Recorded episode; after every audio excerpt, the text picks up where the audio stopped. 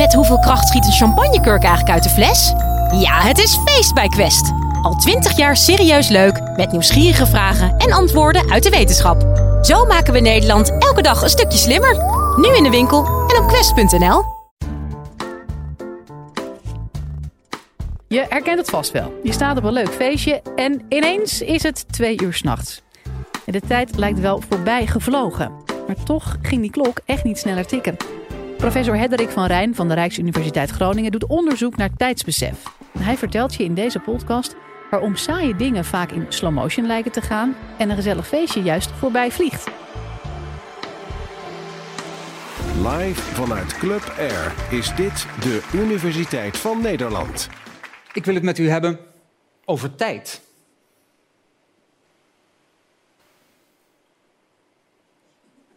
Over ongemakkelijke stiltes. Over dat jullie net allemaal door hadden dat ik lang stil was. En het grappige is dat je dat alleen maar kan beseffen als er op een of andere manier in je hoofd iets met tijd is. Want er was gewoon stilte. En de enige manier dat je wist dat die stilte lang duurde, was dat er in je hoofd een soort klok was. Ik wil het hebben over het, ons besef van tijd. Hoe het komt dat soms dingen heel erg kort duren, zo voorbij zijn. En soms dat dingen ellendig lang duren. Een voorbeeld daarvan is dat ik een aantal jaar geleden reed ik in Amerika over een weg. Het voor het eerst gesneeuwd die nacht. Er lag echt een enorm pak sneeuw. En het was behoorlijk glibberig. Overal was de sneeuw al behoorlijk aangereden. En ik zag gelukkig in de verte dat de weg zwart werd. Eindelijk zou ik uit die glibberige sneeuwweg zijn. We rijden door, we komen op het zwarte terecht, maar het zwarte blijkt geen asfalt te zijn, maar een enorme ijsplaat. De auto begint te slippen, ik probeer hem onder controle te houden en het lukt niet en we glijden op de andere weghelft. En op die andere weghelft komt een enorme Amerikaanse truck op ons afgedenderd. Gelukkig glijden we door en belanden we in een greppel aan de andere kant van de weg. Als ik terugdenk aan dat moment, moet dat minimaal minuten hebben geduurd. Zo voelt het voor mij. Ik kan me al die momenten, 15 jaar nadat het is gebeurd, nog precies herinneren. En ik zat daar ook in die greppel en je hebt echt het idee dat dit een half uur was. Maar als ik er echt over terugdenk, weet ik dat het misschien 1, 2, 3 seconden was. Hoe kan het dat ons brein op zo'n rare manier met tijd omgaat? Ik ben cognitiewetenschapper en ik wil jullie in dit college graag meer vertellen over onze waarneming van tijd, maar ook hoe tijd van belang is voor een heleboel dingen in ons dagelijks leven. Wij zijn continu bezig met tijd. Ons lichaam vertelt ons wanneer we honger hebben. Op het moment dat ik iemand opbel, weet ik, als de telefoon een aantal keren is overgegaan, dat ik me beter kan opleggen, want die persoon is er waarschijnlijk niet. Maar zelfs de pauzes die ik nu gebruik in mijn spraak, die moet ik op een of andere manier timen. Want anders zou ik in één keer zomaar de hele tijd doorpraten en dat zou niet handig zijn. En zelfs voor het maken van keuzes is tijd van essentieel belang. Op het moment dat iemand aan je vraagt, wat wil je drinken? Als iemand dat nu aan mij zou vragen, zou ik misschien denken van ja, ik lust eigenlijk wel een biertje. Maar tegelijkertijd weet ik ook dat ik morgen nog een college moet geven, dus misschien is fris wel beter. En stel nou dat die twee opties elkaar precies in evenwicht houden. Dan zou ik dus nooit een besluit kunnen nemen.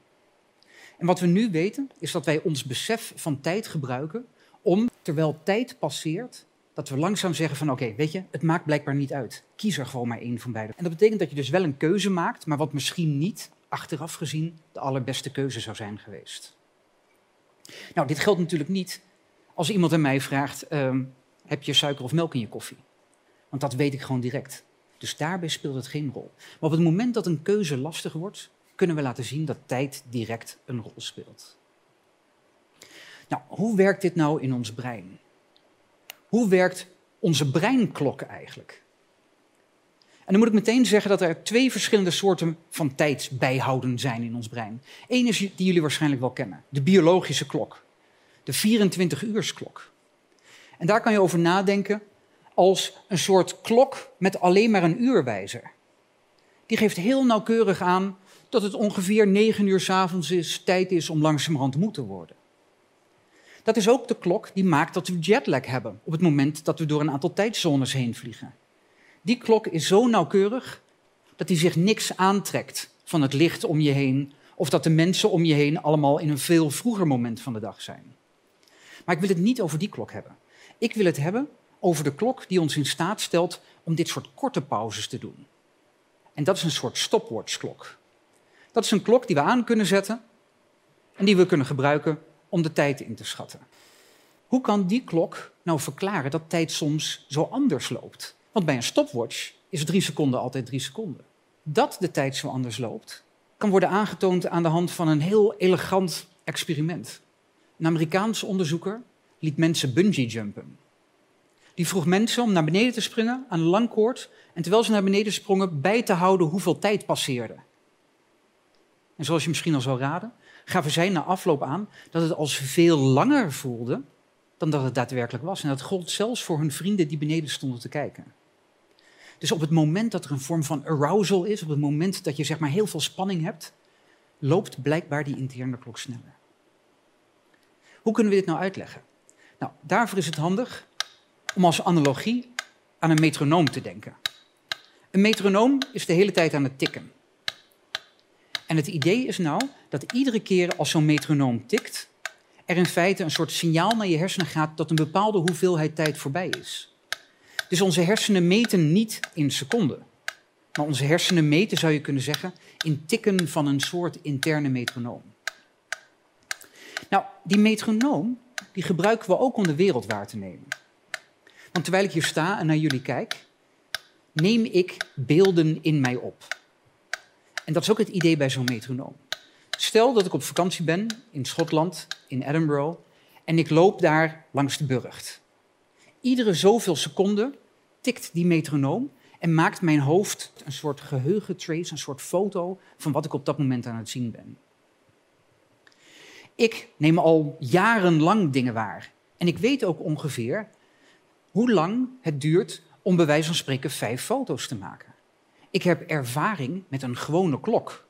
Dus ik weet dat een gewone klok vijf minuten ongeveer overeenkomt met vijf foto's die mijn metronoom heeft gemaakt. En zo kan ik dus inschatten hoeveel tijd er gepasseerd is op basis van hoeveel foto's mijn brein heeft gemaakt van wat ik aan het beleven ben. Maar hoe legt dit dan uit dat ik zo'n intense herinnering heb aan dat auto-ongeluk? Nou, op het moment dat ik in die slip raakte, ging die metronoom van gewoon tikkend in feite opeens heel veel sneller tikkend. Ik was zo onder de indruk van die slip, mijn, mijn interne systeem sloeg zo op hol dat die metronoom sneller ging tikken. En omdat ik iedere keer bij iedere tik een foto maak, was ik ook heel veel foto's aan het maken van die truck die op mij af aan het stormen was. En dat betekent dus dat als ik er achteraf op terugkijk, dan denk ik dat ik inderdaad vijf foto's heb gemaakt. En vijf foto's is vijf minuten. En dat komt eigenlijk alleen maar omdat op dat moment mijn interne klok zoveel sneller aan het lopen was. En zo kunnen we verklaren hoe die paar seconden in werkelijkheid voor mij als vijf minuten duurden. Er zijn meer dingen die we kunnen verklaren aan de hand van dit idee. Want in de literatuur wordt beschreven dat de vrouw van een wetenschapper koorts had. En dat zij blijkbaar de tijd anders waarnam. En in dat artikel werd het beschreven dat het misschien zou komen door de hogere temperatuur. Maar dat was eigenlijk nooit echt goed onderzocht. Dus wat wij afgelopen jaar hebben gedaan, is dat wij proefpersonen hebben gevraagd om plaats te nemen in een bubbelbad. Helemaal met alleen maar hun hoofd boven water. De reden daarvoor is dat als je volledig in een bubbelbad zit, dan kan je niet zweten. En dat betekent dus dat als wij de temperatuur van het water verhogen, wordt ook de core body temperatuur, de binnentemperatuur van je lijf hoger. En dat is natuurlijk in feite wat dat koortsidee is. Dus onze hypothese was dat als lichaamstemperatuur nou een effect heeft op tijdswaarneming, dan zou de interne klok sneller moeten lopen. En dat bleek ook. Als wij die proefpersonen vroegen om na een seconde op een knop te drukken, dan zagen we dat hoe hoger de temperatuur van het water was en hoe hoger hun lichaamstemperatuur was, hoe sneller ze drukten. Dus hun metronoom was in feite sneller aan het lopen. Maar mooier nog, was dat we ze ook zo'n soort taak gaven als van dat biertje en die fris. Dus een taak waarbij je niet goed kon kiezen tussen twee opties. En wat we zagen is dat op het moment dat die proefpersonen in het warme water zaten, ze sneller een keuze maakten die vaak minder accuraat was. Nou, en dit kan je heel mooi generaliseren naar het, naar, om uit te leggen hoe het komt dat als het heel warm is, mensen vaak zo'n kort lontje hebben. Als het heel warm is, is onze core body temperatuur ook hoger. Niet heel veel, maar maar een heel klein beetje. Maar misschien is dat wel voldoende om op zo'n moment niet voldoende na te denken en te besluiten dat je je woorden maar inslikt en omdraait en de wijste bent. Maar dat je toch zegt wat je eigenlijk niet had moeten zeggen. En voordat je het weet een opstootje ontstaan is. Dus dit geeft aan dat de interne tijd direct een rol speelt in bijna alle aspecten van ons gedrag. Nou, ik heb het nu over die metronoom, over die metronoom als metafoor. Maar er is wel een probleem met die metronoom. Want die metronoom, daarvoor heb je een startsignaal nodig. Denk helemaal terug aan het, aan het begin van dit college, toen ik even stil was. Hoe wisten jullie dat jullie jullie klok aan moesten zetten? Dat weet je niet. Jullie zitten hier waarschijnlijk allemaal met bekenden. Die bekenden zitten naast jullie. En jullie hebben waargenomen dat een paar seconden of een paar minuten die bekende nog bewogen heeft, nog geademd heeft. Als iemand tien minuten niet beweegt of tien minuten niet ademt, dan is er een probleem. Dus dat betekent dat iedere keer als iemand ademt, moet je een klok aanzetten. Nou, dat betekent dat we tientallen, duizenden, misschien wel miljoenen klokken zouden moeten hebben. En dat kan natuurlijk niet. Daarom zijn we nu in mijn onderzoeksgroep bezig met een nieuwe theorie over timing. En het idee daarvan is dat we een soort snapshots van de wereld gebruiken en die gebruiken om tijd in te schatten. Het lijkt eigenlijk een beetje op het idee wat we eerder hadden. Op het moment dat we iets ervaren, maken we er bij wijze van spreken een soort foto van. En die foto slaan we op in ons geheugen. En al heel snel begint die informatie een beetje te vervagen. En ons idee is nou dat de hoeveelheid vervaging die er is, een indicatie is van hoeveel tijd verloren is gegaan. Hoeveel tijd het geleden is dat je dat in je geheugen hebt opgeslagen. Het lijkt een beetje op een ruïne. Stel dat er een kasteel is, dat kasteel wordt niet meer bewoond en vervalt langzaam tot een ruïne. De staat van die ruïne vertelt ons iets over hoe lang het geleden is dat de bewoners uit het kasteel vertrokken zijn. En dat is ook ons idee over hoe tijdwaarneming werkt zonder klok ieder geheugenspoor dat wij aanmaken, kan gebruikt worden om in te schatten hoe lang geleden dat geheugenspoor is aangemaakt. Nou, en er is nog een ander aspect dat met geheugen te maken heeft. Wat heel belangrijk is voor timing of voor het waarnemen van tijd. En dat heeft te maken met iets wat heel veel mensen kennen, wat heel veel mensen ervaren. En dat is dat het wel lijkt alsof de tijd steeds sneller gaat naarmate je ouder wordt. Maar ook bijvoorbeeld dat als je terugdenkt aan de eerste weken of de eerste dagen van een relatie. En je denkt erover terug na een aantal jaar, dan voelt dat vaak als maanden. Als een hele lange, intense periode. Hoe komt dat?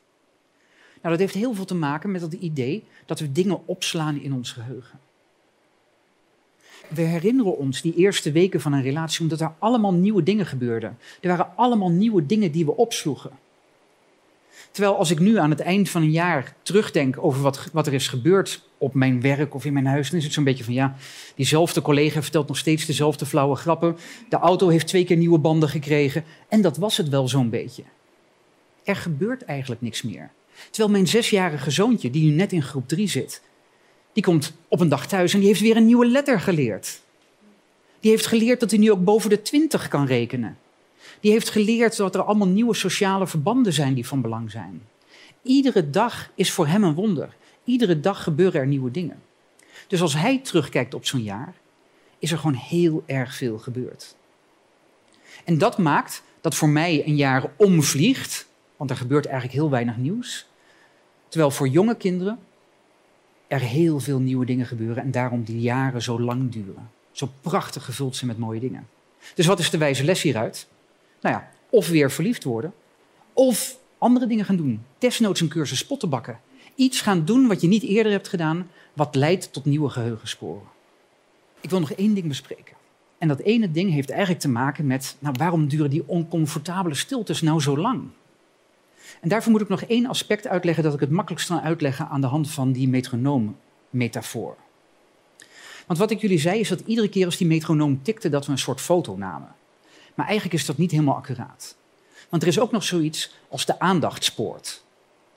Het idee is dat op het moment dat die metronoom aan het tikken is, we alleen maar een foto nemen van een scène op het moment dat een soort zoeklicht gericht is op die metronoom. Als we echter met onze aandacht ergens anders zijn, dan nemen we geen foto. Dus dat betekent dat op het moment dat er iets heel saais aan de hand is en we hebben al onze aandacht gericht op de tijd, kijken we continu naar die metronoom en dat zorgt er dus voor dat opeens die foto's allemaal heel erg snel binnenkomen. En dan moet je weer terugdenken aan, het, aan hetgene waar ik het eerder over had. Wij tellen zeg maar het aantal foto's om in te schatten hoeveel tijd er voorbij is. En het was heel saai, dus ik heb heel veel foto's. Dus als ik erover terugdenk, is er verschrikkelijk veel tijd voorbij gegaan. Terwijl het eigenlijk alleen maar kwam omdat mijn metronoom op dat moment zoveel sneller aan het tikken was en ik mijn aandacht erop gericht had. Dit levert dus ook een mooi contrast op. Want op het moment dat mijn aandacht niet gericht is op de metronoom, stel ik ben een leuke avond uit, er gebeuren allemaal nieuwe dingen, ik denk überhaupt niet aan de tijd, dan vliegt de tijd voorbij. Het is zo het eind van de avond. Maar er zijn wel allemaal dingen gebeurd. Dus als ik nou twee of drie dagen later terugdenk aan die avond, zal het eerder zo zijn, oh, dat was die geweldige avond, die eindeloos duren, waarin we zoveel dingen hebben gedaan. Dus op het moment zelf vliegt de tijd voorbij, maar als je er achteraf op terugkijkt, lijkt die heel erg lang, omdat je zoveel prachtige dingen hebt gedaan. En dit geldt bijvoorbeeld ook, heel veel mensen beschrijven dit, bij vakanties. Een vakantie was zo voorbij, maar als je er achteraf op terugkijkt, was die prachtig gevuld met een heleboel mooie dingen. Nou, wat kan je hieruit afleiden? Op het moment dat er een oncomfortabele stilte valt, is dat vooral omdat je je bewust wordt van de tijd. Je zoeklicht is op de tijd gericht. En doordat je dat doet, word je nog onrustiger en ga je er nog meer op focussen en duurt het alleen maar langer. Dus als je een keer een saai college bijwoont en je denkt, wat duurt dit verschrikkelijk lang? Ga gewoon dagdromen. Het is zo voorbij en het is veel leuker. Dank u voor uw aandacht.